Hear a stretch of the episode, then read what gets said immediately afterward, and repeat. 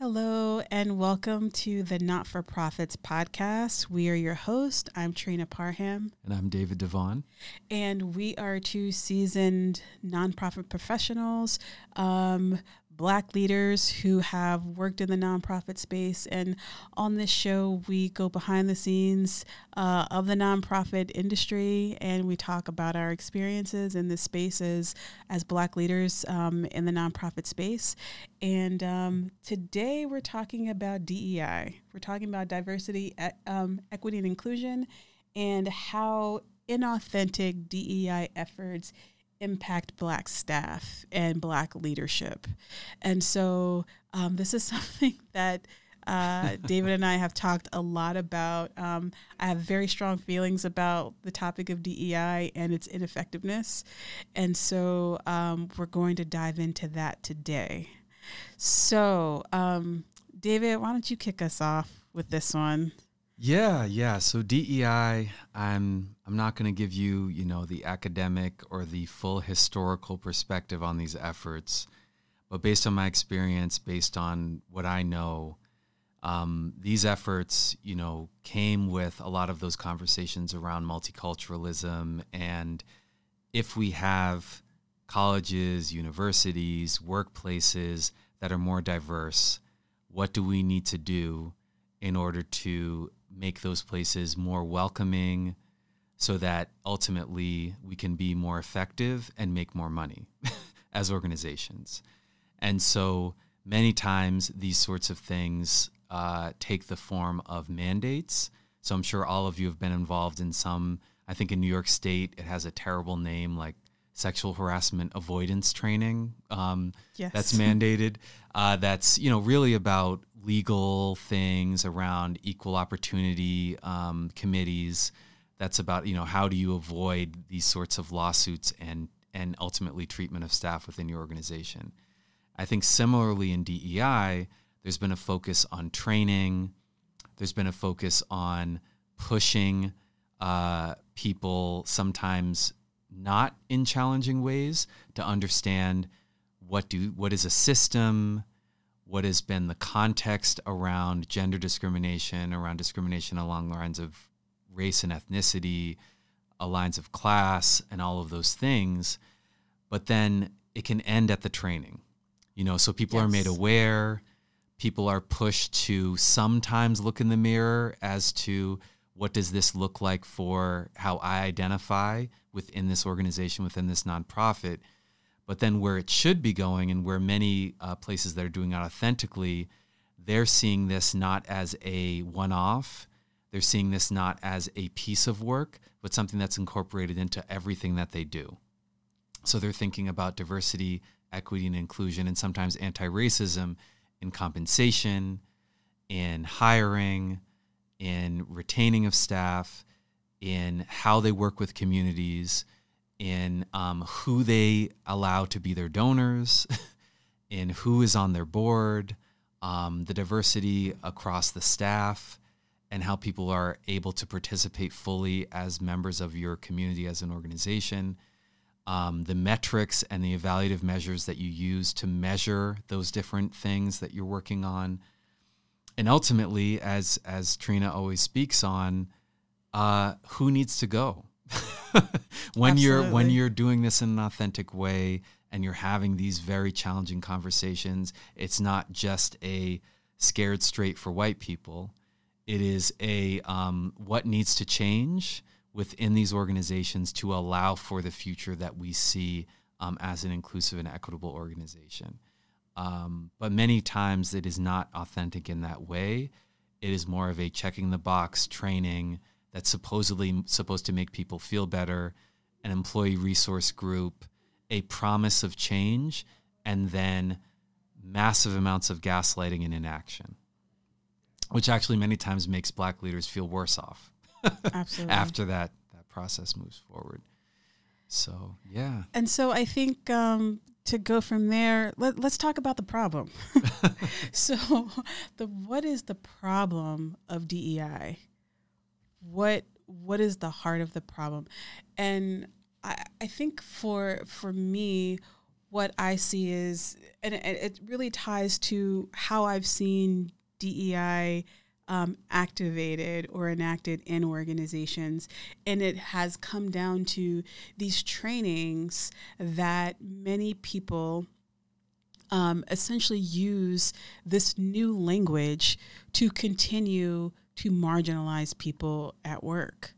Mm-hmm. So if, if you are someone who is is is biased, racist, whatever you just hate people um, you have no intentions of promoting people that don't look like you whatever it is that um, that you feel those are those are personal things that then come to work and impact the decisions that you make so for a real behavior change and how you show up it it actually doesn't matter at least to me and what I've seen. And maybe it's just the kind of trainings I've experienced, but it, it hasn't made a dent in anyone's behavior. Yes. And I think that is one of the things that has been extremely frustrating for me.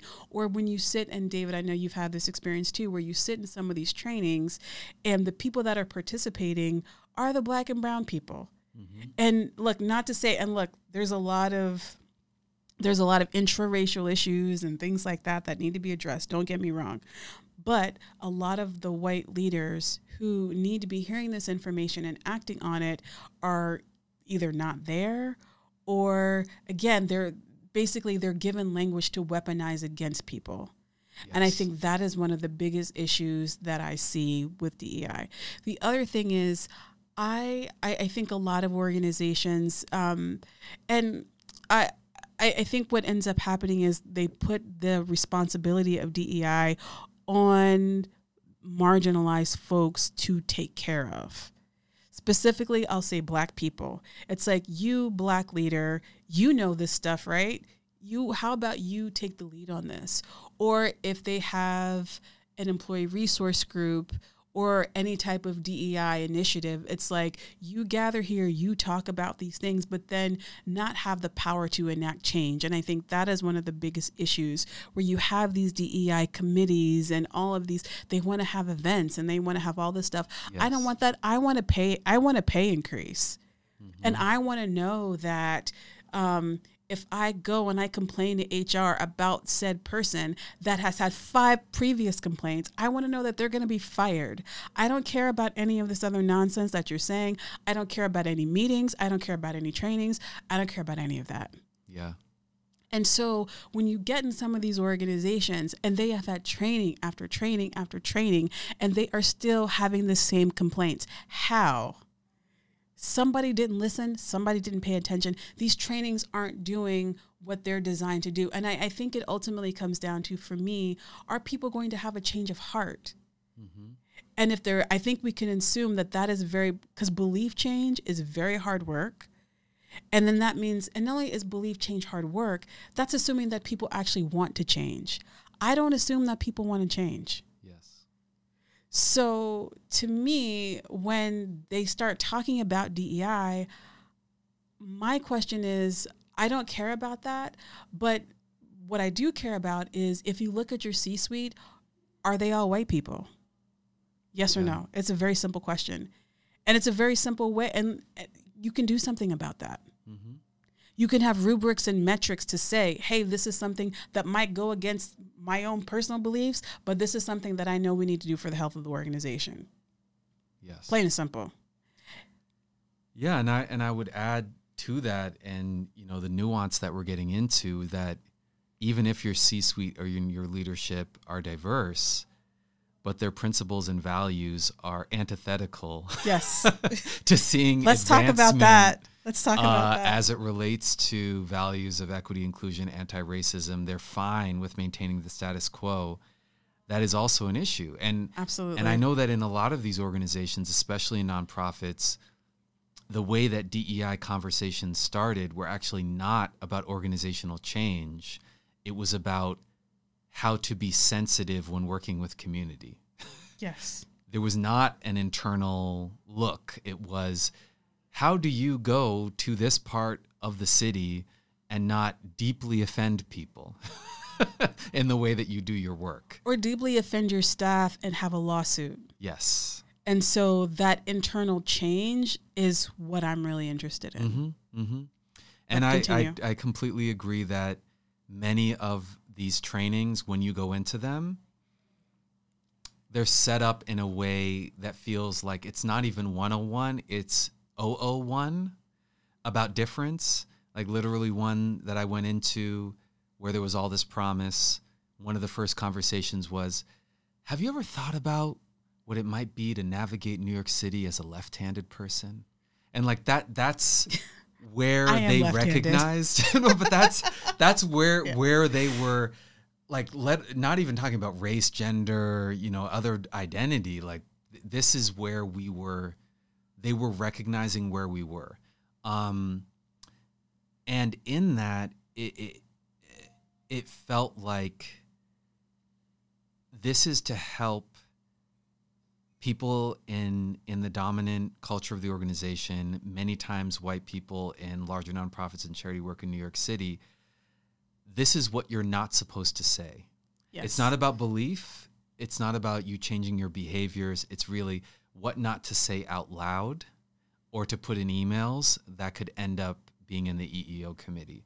So it, it was it was scary to see um, to be in these meetings and to realize how far behind your colleagues were in terms of understanding these issues that they supposedly know because of the mission driven work that you do. Um, and to also see the coddling and hand holding by the facilitators of these trainings, where they were not pushing, many times white led training trainee or facilitators working with white leadership where they were being so sensitive to the point that to, to your point trenia that black and brown and other staff would need to push the conversation so that it didn't just stop with someone's uncomfortability and even having a conversation about these issues. Um, and so yeah yeah i i I do I do get concerned in the immediate aftermath of these sorts of trainings that are inauthentic if it again helps people know what not to say and helps them know who to target. Yes. based on what they shared in that meeting or how they participated or not as a person of color, as a marginalized person. Um, and I've what seen it with my own eyes. I've seen it with my own eyes being in these trainings where people literally weaponize language against you. Mm-hmm. And it is it is really frustrating. And I, I, David, I wanted to go back to something that you talked about, um, going back to the C-suite. And just because you have a black face in there doesn't mean that that person is for supports other black people and that they're for equity. And I yes. think that is something that a lot of us um, um, it can be hard to talk about in the, in nonprofits because it's like there might be so few of us to begin with, or we feel like we need to stick together. And we do want that diversity in there. But when you find out that person has the exact same politics, or they've adopted the exact same principles and ethos of the institution that hasn't served its black staff, that is and that is incredibly problematic and difficult to to navigate. So you see this person that looks like you but they don't have your best interests at heart. Yeah. And so I, I guess and so if if there were real DEI efforts to me it would be how do you control for that? Which if it's a primarily white led organization I don't know how they do that but I, I think it has to be more in alignment with principles but also we want black people in the C suite that have these principles. Yeah. And so then the I think the bigger question then becomes what does it mean to have an organization that is true that that DEI is truly interwoven into the very way that the organization functions. Yes. So that means just because you have a rubric for um, what is that called employee evaluation yeah. for your evaluation yeah. um, but you know, somehow the black people are always the ones that um, are in need of improvement or they're put on a performance improvement plan. Um, and then you have the other side where there's some teams that no matter what, they're always getting promotions and raises. And you have to wonder are they equitable? And you find out that some teams, when it comes to their evaluations, it's literally just a check off. And other teams, it's like, especially if they're black and brown, it's a very detailed assessment of every single email that they sent for the past year. It's like those kinds of things that can be put into alignment. Those are the things that are in the system. And I think the other big frustration I have is that DEI is not on the staff. It's not mm-hmm. on the staff. It's on the leadership and it's on the structure. It's on the board. It's on the HR department. It's on anything that has to do with the the systems that support the structure of the organization. Yes, yes, and that's um, to that point. And I also want to want to hear more about you know why these things don't work. Is that this this work cannot be seen as an add-on of like we yes. are effective we're doing this work, we're raising this money, we're reaching this many people, we're doing this, and then we're adding this on. This is actually supposed to be something that is an injection into everything that you're doing that will shift and change everything that you're doing Absolutely. because you're bringing a lens to it. And so if this is not seen in that way as this is work for the lifetime of the organization, this is work that will change everything, for the better, recognizing that it will be hard in the beginning. It will be very hard because you're going against institutional momentum.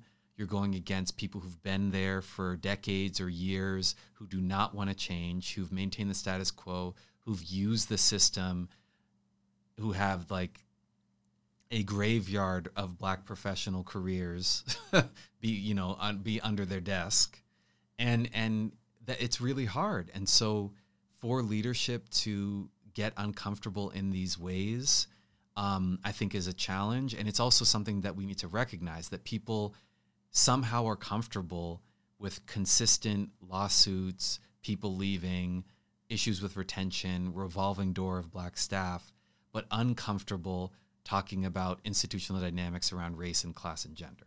Absolutely. You know, and, and it's so they're, they're choosing the uh, the idiosyncrasies that they're they're comfortable with, and so one thing that I do want to discuss, to your point, um, Trenia, about uh, why some of these things don't work, is that some of these initiatives, at least in my experience, the reason why I've given time and energy to the initiative is because I was exhausted with the individual conversations that needed to happen around these issues.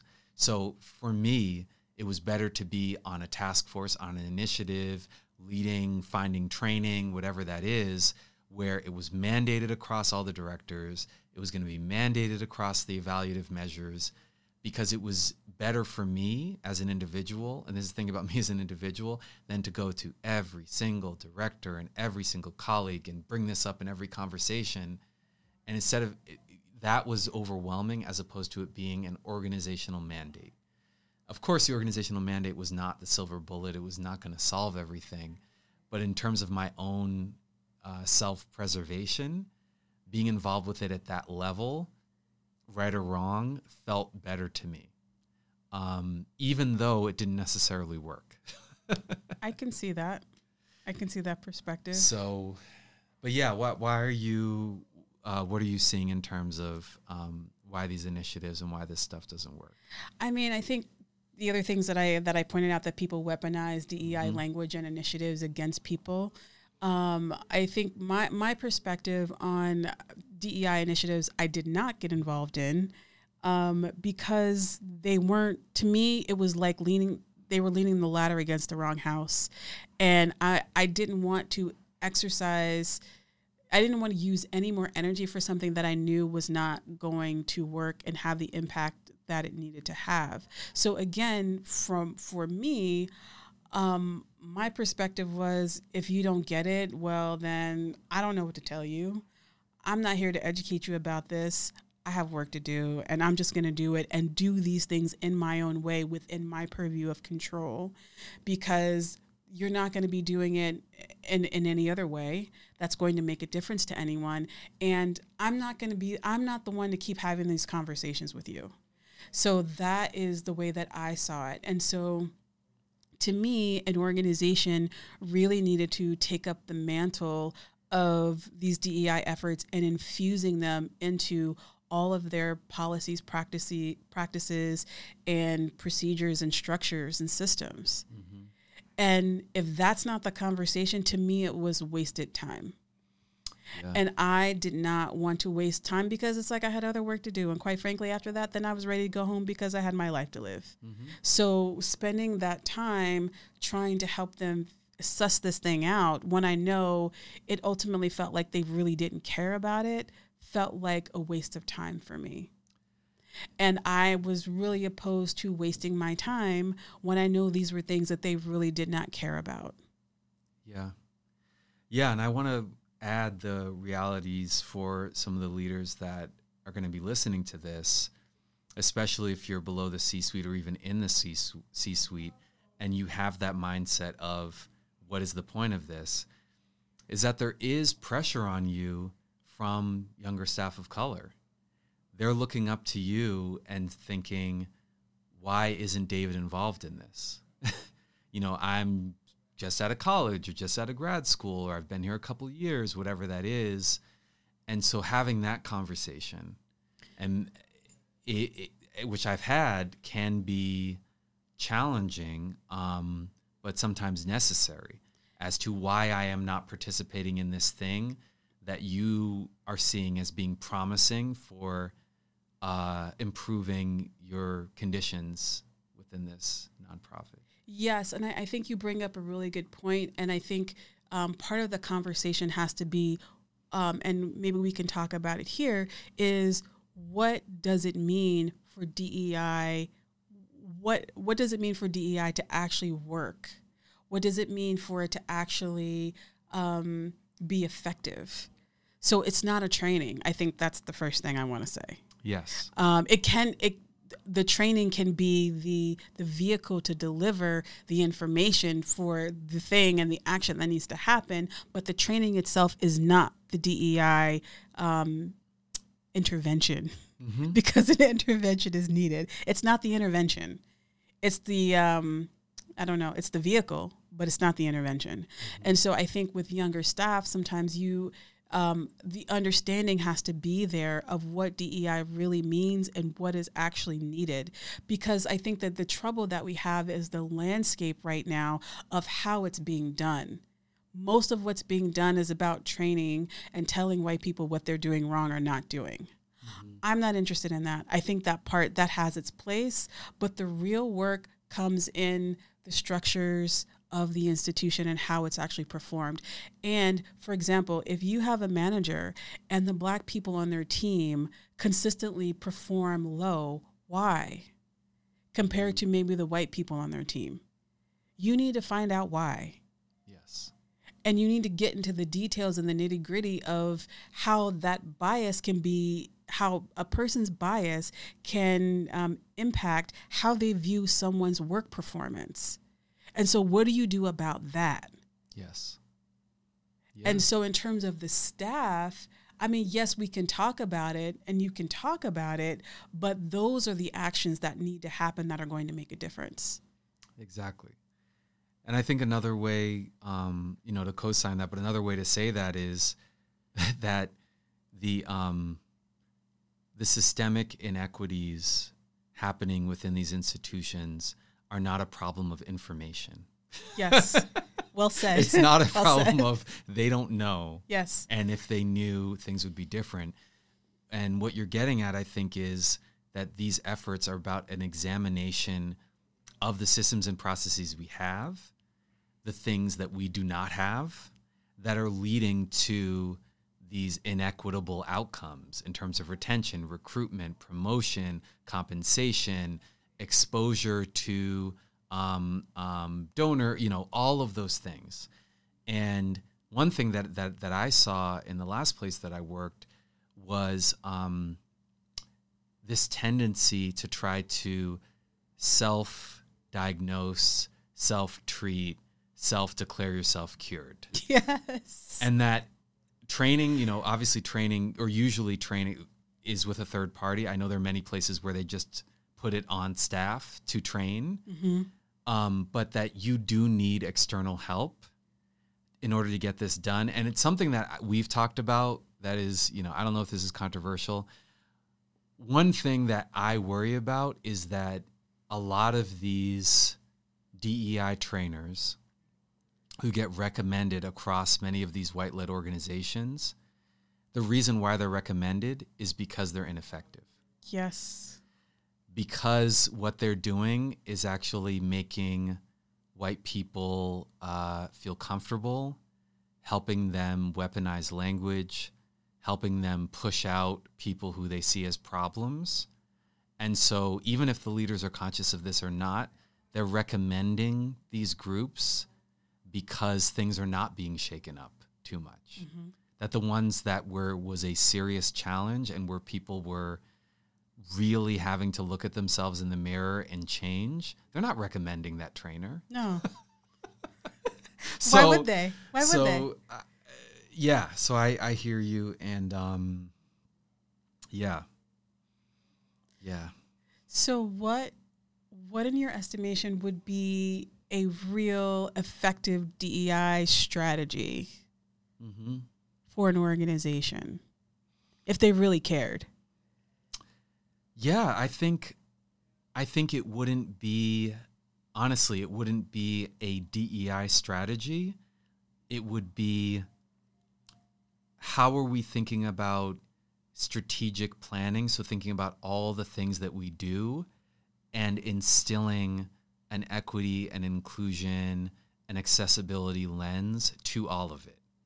So I don't even know if you would call it a DEI initiative. I think you would call it maybe it's informed by maybe they're, they're you now are bringing in this these additional lenses where again you're engaging with staff, you're engaging with the board, you're engaging with your peer organizations, you're engaging with directly impacted community to understand what that means for your strategic planning process, but that it cannot be siloed.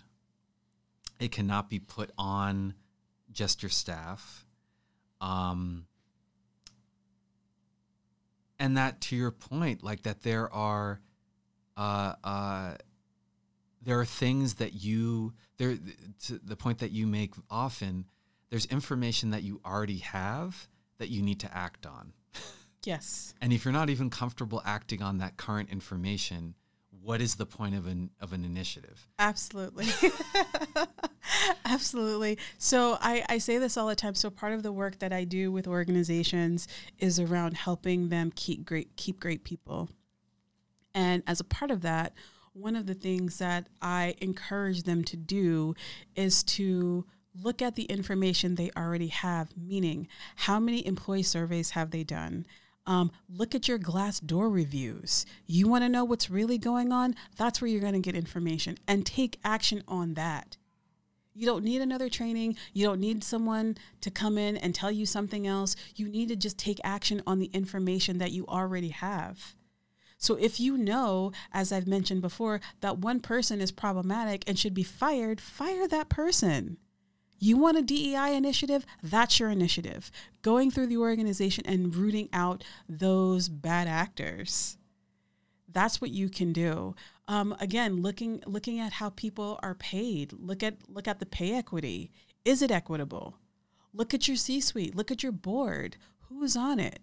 Do they really care about do they really care about the mission of the organization? How are they supporting um, black and brown staff? Like, what are the um, what are the values? You really have to look at those values and how are those values being um, being executed upon, mm-hmm. if that makes sense. And that does, and I think something that that we've also talked about that I want to make sure to share because I know you have this lens too, is disaggregate based on race, identity, and all these things, the actions that you have taken. so if you've been firing people, have you been firing mostly black women? Right. if you've been, you know, not promoting people because of performance, you know, who are, because as we all know, these organizations are taking action. They're just taking action uh, with certain people. Absolutely. Um, and they're finding ways to be very specific and very punitive about the performance of certain people and not of others. And that's something also as a black leader that I've really struggled with is that I will see people maybe not performing to their ability, but I also see that that are black, that are brown, that are marginalized community, but I see many other people who are white and are of dominant culture who are also not performing but continue to yes, be promoted, yeah. continue to get raises, but I am supposed to be the one who is, you know, doing the hard work of putting people on performance improvement plans or saying that this may not be the right organization for them when their peers who literally just walk around the building and do nothing other than translate and I'm saying that word specifically the work of their black peers to uh, leadership uh, have none of that uh, scrutiny so it, it, it's tough it is a very tough situation. I'm sorry, I'm laughing. Uh, inside joke between me and David. Um, but anyway, I, I, I do think that is hard when you see when you see black staff who aren't performing. Um, you know, what do you do in that situation? I'm inclined to give people opportunity, um, but at the same time, I can't let you uh, sink my ship either. Mm-hmm. So it's it, it's it's hard because you you do want to give people a chance. You do want to give them an opportunity to turn it around because we, as we know, and as you've said, there are a lot of white people who continue to fail forward. They could be at work doing nothing and continue to fail forward, and not be not be performing and not doing all these things, but they still get raises. They still get promoted because they play a they play a role. Mm-hmm and and it works for them and not for us and i think that's something that's important to recognize we don't get away with the things that they get away with and it can be extremely frustrating yeah and so for me i think um, when i was a leader um, in, in the in, in the nonprofit world i, I think um, I, I wanted to focus on the systems focus on the things that I know would really make a difference, not only for me, but for my teams. That was something that really um, would have made a difference. I don't want to sit in your employee resource group or whatever talking about DEI and how stressed out I am about being a black person in this, in this organization. I don't want to do that. I've already done that. I know what that is. Mm-hmm. I want to see them taking action on these things. And so, if I were to be a part of anything and encourage um, other leaders to be a part of anything, it would be that. You know, if you have a voice in the room, that's how you need to be using it. Um, David, and I think to your point about the lens, you know, you have all these lenses that they don't, or maybe they do have it and don't care. Whatever the case may be, you do have that lens. And so you can apply that to the decisions that are being made. Mm-hmm. Yeah. Yeah, and I think you know as we're we're wrapping up, um, you all will see you know the podcast, the show notes, everything. If you have any stories of this was really effective at my organization, or these are some you know quote unquote best practices, whatever it is, where we are seeing some changes. You know, we're in you know, tw- you know. 13.0 on this work and now it's it, it seems to be mathing I'd love. I'm sure we'd love to hear what that looks like. If you have, if you have those uh, stories, recommendations, best practices, uh, please share it with us. Uh, we would love to hear it. Um, David, any final points on this that you'd like to share? Yeah, yeah. I think just you know, in terms of thinking of you and and channeling the way that you lead your work around um, each individual understanding their agency and their boundaries.